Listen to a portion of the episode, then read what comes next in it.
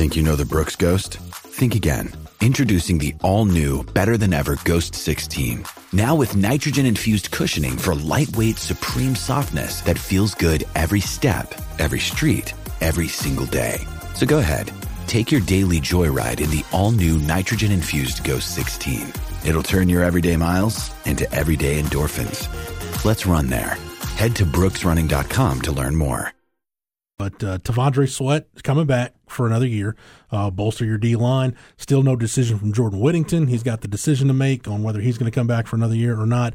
On the recruiting front, Mike Roach is down at the All American Bowl in San Antonio. Get over to Horns 24 7 for all your All American Bowl coverage. Tausili Akana and DeAndre Moore Jr., but DeAndre Moore's not in San Antonio this week, for lack of a better term, opted out of the bowl game to get ready to enroll early at Texas. Tausili Akana said he's going to enroll next week. About half the half the signing class that signed a couple of weeks ago, they'll be on campus next week when winter conditioning starts.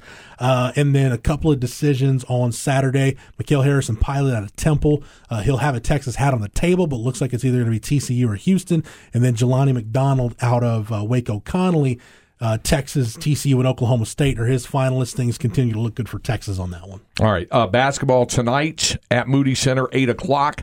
Texas against Kansas State. Both teams 12 and 1. Both teams 1 and 0 in Big 12 conference play. And you can hear it on the horn.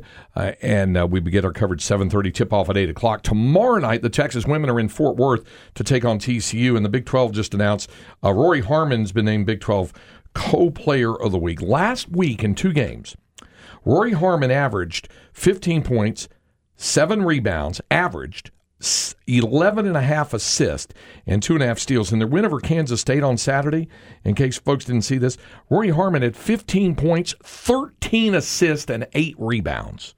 Almost got the triple double. She might get one before this year is is out. So she anyway. almost messed around and got a triple double. Snoop, how about yeah, that? That almost happened there for Rori. Okay, O'Shea yeah. Jackson. So uh, they hope uh, they hope to have Taylor Jones back soon uh, to have a, a, little additional post presence. They play tomorrow night in Fort Worth. And uh, Marcus Carr, back to back weeks, he's Big 12 Player of the Week. Two of the last three weeks. Two of the last three. Two of the last three. You had that landmark 41 point effort the other night and then followed up 13. And he, really, he only had two at the half.